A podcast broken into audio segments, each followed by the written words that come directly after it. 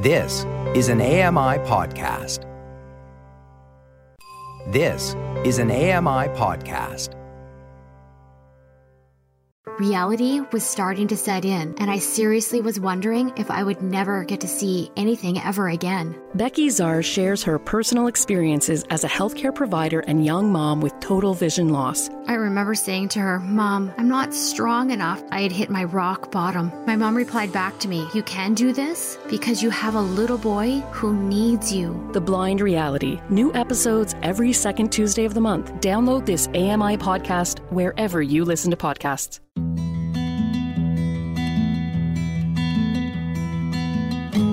Welcome to Tales from the Halifax School for the Blind, an AMI audio original podcast where we explore what everyday life was like inside this legendary institution. Over the span of 112 years, the Halifax School for the Blind was home to thousands of blind and partially sighted children from Atlantic Canada and beyond. Join me, Terry Kelly, and my fellow former students as we take a trip down memory lane reflecting on formative experiences and cherished memories from our beloved alma mater. Once again, we connect with Robert Mercer and Vivian O'Neill from their homes in Charlottetown, Prince Edward Island. Amongst other tales, we'll hear stories of planes, trains, and portable radios. And most importantly, memories of returning home that first Christmas break to reunite with our loved ones.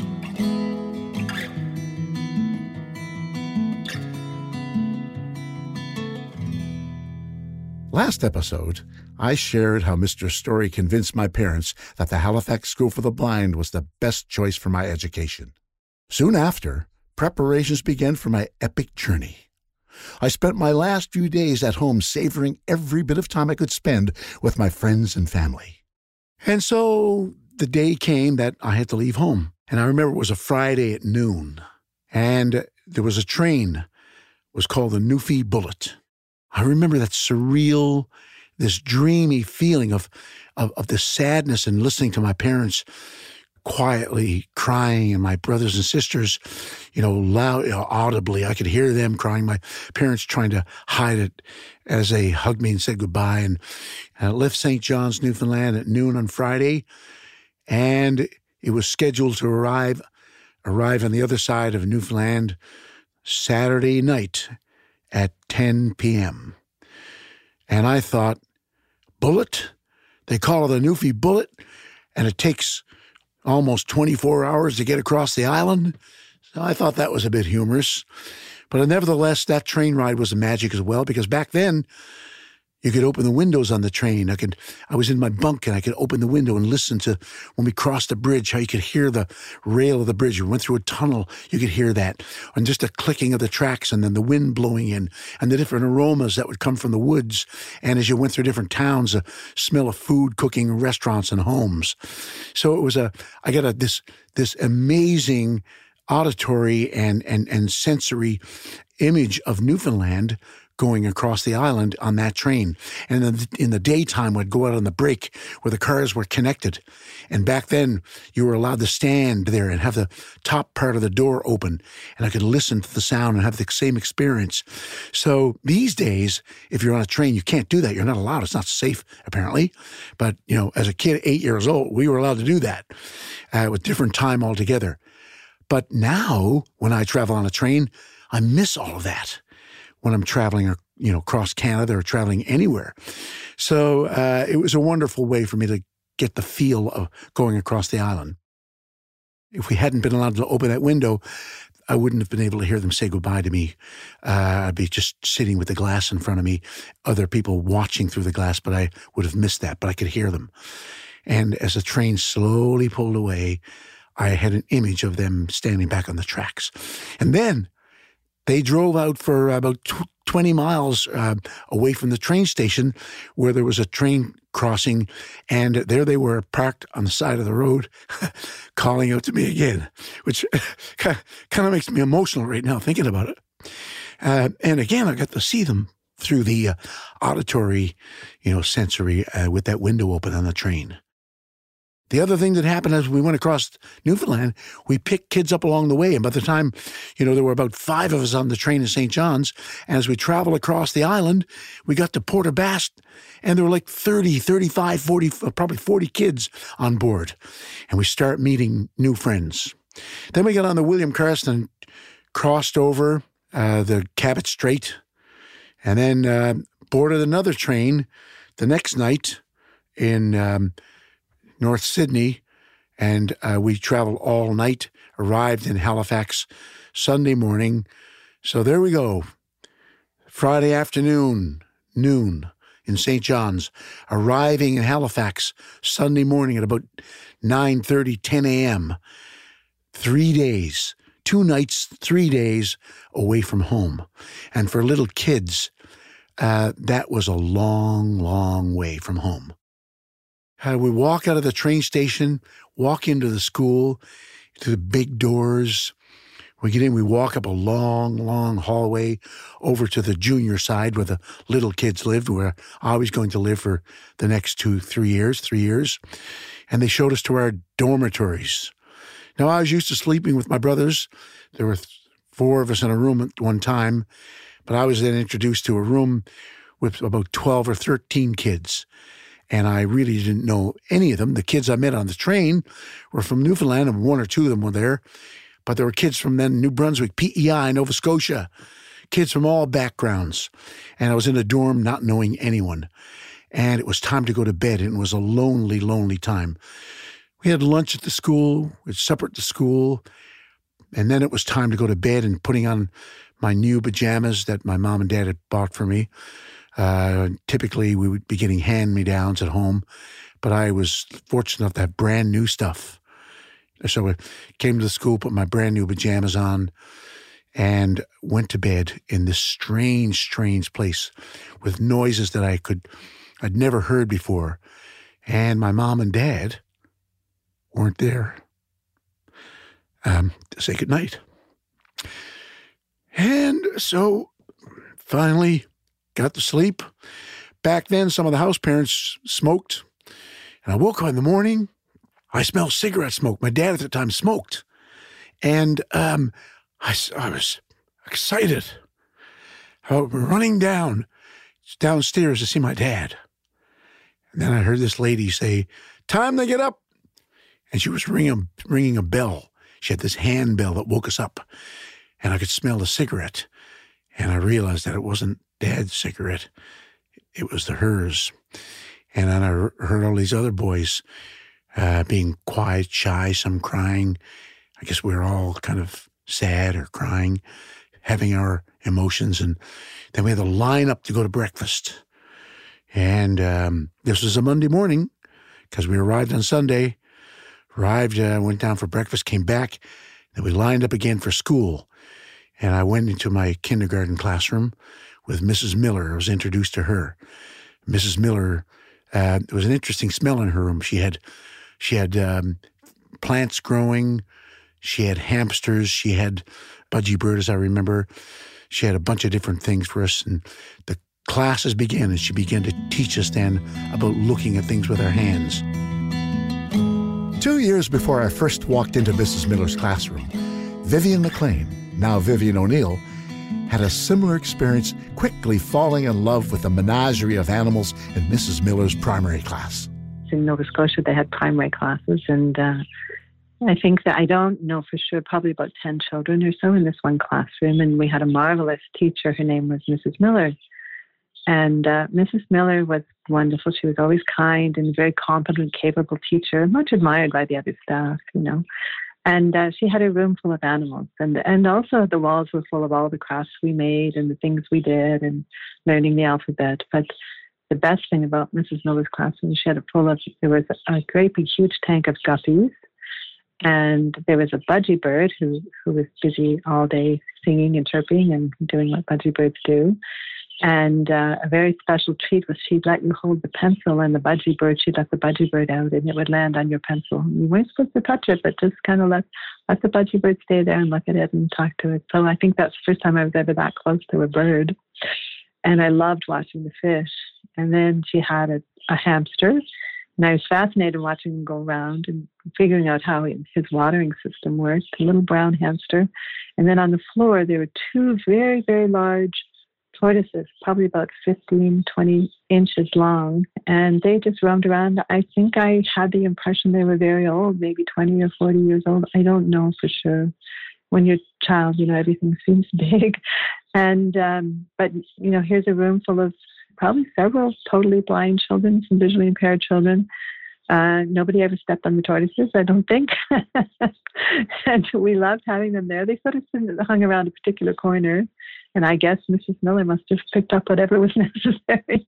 Occasionally, if everybody had a turn and we'd go in pairs down long, long distance way to the other building, through the corridor, down the stairs into the basement, and this marvelous old German lady who was our cook, she would be there waiting with big, huge pans of old lettuce that she had saved for the tortoises. We'd bring those back. And so that was kind of like a special treat. You got to run this errand in class. So it was very, very happy and, and delighted with all the animals in the, in the classroom there. And a year or two later, she acquired, Mrs. Miller acquired two white rats and they were instead of a hamster, and they were marvelous creatures, and we would be invited in to see them.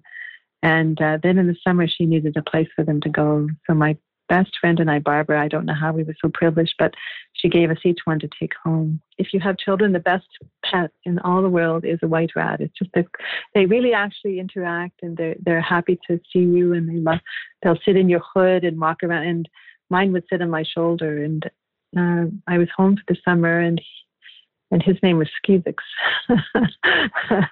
and uh, he was sitting on my shoulder, and I had long hair. And uh, I came into the kitchen. My mother had company. Lots of ladies were sitting there. And uh, I forgot about the rat and behind my hair. And he poked his little nose out behind my. One of the women stood up. She said, oh, "Am I seeing? Am I?" Of course, they were farm women. They had no reason. But you know, some women, farm women are just as scared as mice as anyone else. You know. so. A few years later, Skeezix escaped the classroom for about two weeks. After extensively touring around inside the walls of the old school, Mrs. Miller engaged us in a problem solving session. We devised a trap filled with tasty little rat treats, which brought Skeezix back home to the safety of his classroom habitat. For those who may not remember, Skeezix was named after the character in the renowned comic strip Gasoline Alley. Although comics were big at the time, nothing could match the radio in terms of reach and influence within the student body of the School for the Blind. Much like my experience on the Newfie Bullet, a late night encounter with a runaway locomotive inside the girls' dormitory made a lasting impression on a young Vivian McLean. So I only remember feeling unsafe, I think, once at school. And I'm not positive it was the first night, but it was one of the first nights. And I, and I woke up and um, I could hear uh, one of the other girls, and, and she wasn't a girl I knew well, but in the middle of the night, she was always very quiet and off in the corner with her other little friend. And but this, in the middle of the night, she was doing a um, she was doing a one man performance of the Ballad of Casey Jones. And this is not a song I was familiar with at the time or ever heard about since. But it's about this train engineer who sets out on a trip, and it's uh, quite aptly described as he was taking a ride to paradise. So uh, she started her little song, and I woke up at four in the morning, and I heard her, and her voice was very clear through the darkness, and um, almost seemed around the corner. I think the very small dormitory had sort of a corner area that it's almost an L, so I couldn't see her or anything. She was around the corner. Anyway, so Susan Casey, finally her name was Casey. Susan Casey was reciting the Ballad of Casey Jones, and she was really good at the sounds. So she'd start with the train whistles and the chug chug of the wheels. And she was telling the story of this man going down the rails faster and faster and faster. And it, there wasn't supposed to be another train on the tracks. He had the paper saying he was okay, but there was. And so she starts with the whistles and the and then yelling for Casey, you know, look out, look out, look out. And just for one few brief seconds, I'm thinking, there really isn't a train coming through here. Because she was doing such a great job with the whistles and the and the excitement and yelling to get off the train, jump, jump. You know. Anyway, Johnny Cash sang the Ballad of Casey Jones. You can look it up on Wikipedia. I did the other day after we talked about that story. I thought, now I wonder what that was all about, and I looked it up, and there it was, the Ballad of Casey Jones. And um, yeah, you can listen to it. Johnny Cash, 1960 probably. So she knew it off by heart. and I remember feeling silly, you know, that, well, there's no train coming through here. But then she was so good at those noises. I'm like, oh, there's no train going through here. Susan Casey's soliloquy was likely one of the many strange ways kids had of staving off homesickness. And those first few months at the school were by far the most difficult. Letters were slow and only accessible to some, so contact with family was scarce. Although my dad and sister Jan eventually learned to read and write Braille and would often surprise me with letters, it was no substitute for the human voice. Access to the telephone was limited, so our wonderful house parent, Miss Connors, took advantage of the cutting edge technology of the day and intimately connected my family and me by recording and exchanging reel to reel audio tapes. Robert Mercer recalls his own struggles fighting homesickness and finding his footing at the school. Getting into the daily rhythm of the school was a big help, but it was a prescient gift from Robert's grandmother that made the challenge of fitting in much easier. It took me a while before I began feeling at home at school. Um, I would say a full month. Up until then, I really felt that I was going back home almost any day. You know, it took that long I think, for me to realize that that wasn't going to happen. And then you kind of settle in, you know. So I began to feel at home. Uh, also, knowing the routine, knowing, you know, what classes you're in at what time of day, uh, knowing your way around the school, having met some of the other kids at school, knowing most of the staff. Uh, I say a month passed, and then I kind of felt that this was my home for a while and Christmas was three months away. To me, that was like 10 years. You know, I didn't really think that was ever going to happen. But once you settle in um, and get about your schoolwork and and um, you know doing things with the other boys and things like this, uh, I I did feel that it was my home. I also had um, a companion with me in a sense. I call it my companion on my 10th birthday, the two days before I left for the School for the Blind, my grandmother bought me a transistor radio. And back in 1958, uh, it wasn't, I think, more than a few years that transistors were on the market. But the very idea of carrying a radio without plugging it in was, you know, for a child was just unbelievable. But this was something my grandmother really couldn't afford. She just knew the importance of me having that radio before I left. Every time I picked it up and turned to, turned on the radio, it reminded me a little bit of home, and it just helped me work my way into the school because all of a sudden I started knowing things that I didn't know before. Uh, I could talk about the news. Uh, I knew the songs on the radio. I knew basically what was on the hit parade. Uh, I got into sports. I uh, um, got to like baseball mostly. Uh, and I could pick up all the games from uh, as far away as New York and Baltimore. And aside from that, at that age, I was mostly interested in music, as were the other kids. Some early songs, early pieces I remember that kind of stand out for me is a, a musical piece called Wheels. I remember that in particular. It was a solo piano piece, piece because um, a girl by the name of Mary Whiffen used to play it on stage in the morning when we were up for morning assembly. Marty Robbins, El Paso, songs like that, back to the 50, 58, 59, 60, mostly songs that were on the hit parade that kids were listening to. And at 10 years old, you're not quite a teenager, but you think you are. At night, I loved listening to the radio stations of the day from across the Maritimes, Maine, Boston, and New York. And when the weather was just right, I could even tune into VOCM radio, broadcasting loud and clear from my beloved home in St. John's, Newfoundland and Labrador. Hearing the announcers' voices, the music, and the advertisements for all the familiar businesses helped keep the homesickness at bay. Even better was that first trip home for Christmas after being away from my family for almost four months.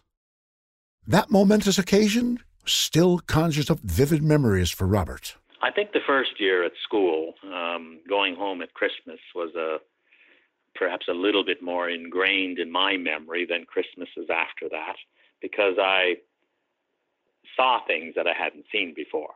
First of all, I realized that as excited as I was to see the suitcases lined up at the school and my trunk lined up, me with a train ticket, me going home the next day, it, it's uh, it's a, a feeling that is, is, very, very difficult to put in words, uh, that kind of excitement.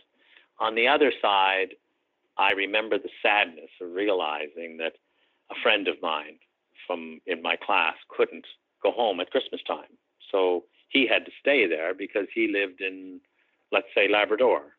And there was no way of getting home at Christmas time. So some of the kids had to stay there. And I remember thinking that that just, there's something wrong, something wrong with this, you know? So when I left at Christmas time to go home on the train, that was uppermost in my mind.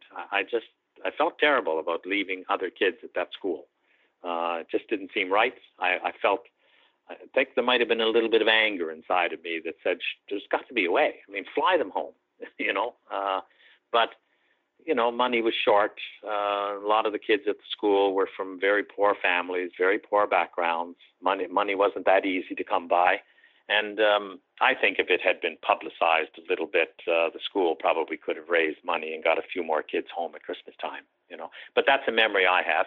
I also remember getting on the train, the excitement of almost being. It was it was like a party, I suppose. We were all going home. We were all excited. We we had a a box lunch from the school and treats that were passed around to us periodically on the trip home. You know, now it's only 250 miles, but minimally an eight hour trip in those days by train. In the wintertime, uh, sometimes you'd be on that train, one, in my case, once for 15 hours by the time we got home, one snowstorm after another. But it was uh, it was a bit of a party on the train. You kind of you know felt that uh, you'd done four months of work and now you were being rewarded for it. You know, and I had my radio so I could listen to things on the way home. I didn't find the trip particularly long at first and the excitement as well of nearing your home, getting close to Sydney. I didn't know my geography as well as I should have, but there's places like Sydney Mines, North Sydney, Sydney Forks, uh, Sydney River, all of these Sydneys that are mentioned, stopped at by the train and mentioned on your way to getting to Sydney, you know. And I didn't necessarily know the difference. Uh, I do now, of course, but uh, when you hit North Sydney, I knew now that Sydney was next uh, and that I was maybe 20 minutes from home. Uh, I didn't know what to expect at the train station. I obviously wanted to see my mother and my father, and most of all, my brother, and they were there at the train station to meet me. When I got off the train, I couldn't even step down if my mother reached up and grabbed me and pulled. She pulled me right off the train. And I remember her words she said, Robert, you don't you don't have to go back to that school. No, you don't have to go back. Now your father and I have talked it over, and you don't need to go back to the school for the blind, uh, or the blind school as she called it. You don't have to go back there. And I don't know why. I just I remember saying to her, I was leaning into her shoulder, and I said, No, no, uh, I'll, I'll be okay. I'll go back and after after Christmas. I was home for like two weeks or so at Christmas time, and I felt that that was uh, an eternity. You know, I'm home forever. Well, two weeks doesn't take long in passing. But when it was over, I was ready to go back. I was starting to miss some of the kids that I knew. I was starting to miss the routine of uh, of, of of the classroom.